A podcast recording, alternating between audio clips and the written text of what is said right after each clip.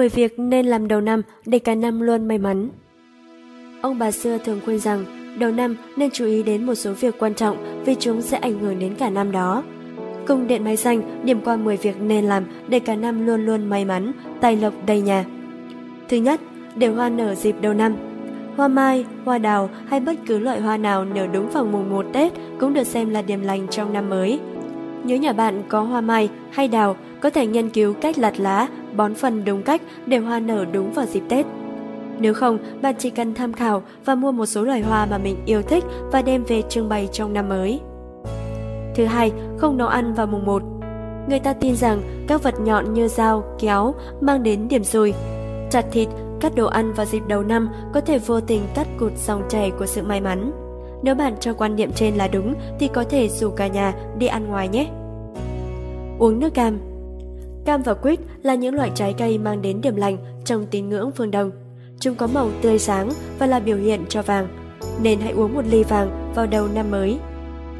Thứ tư, không quét nhà. Trong mùng 1 Tết, người ta cho rằng bạn không nên quét nhà vì có thể vô tình quét đi cả vận may trong năm. Tuy vậy, một số người cho rằng thân tài cũng ghét những ngôi nhà dơ bẩn.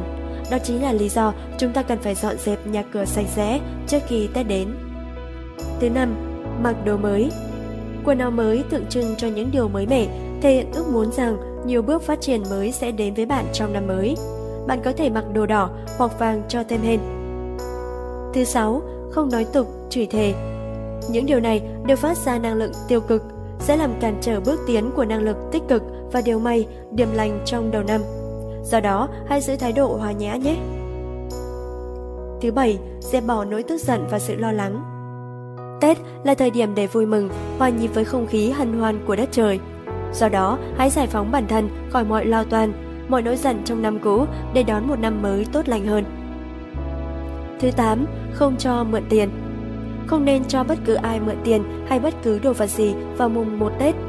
Đây là một quan niệm được truyền qua nhiều thế hệ nên bạn hãy lưu ý nhé. Thứ 9. Ăn nho Người ta tin rằng ăn 12 trái nho vào ngày đầu năm mới sẽ có được 12 tháng may mắn sau đó. Thứ 10.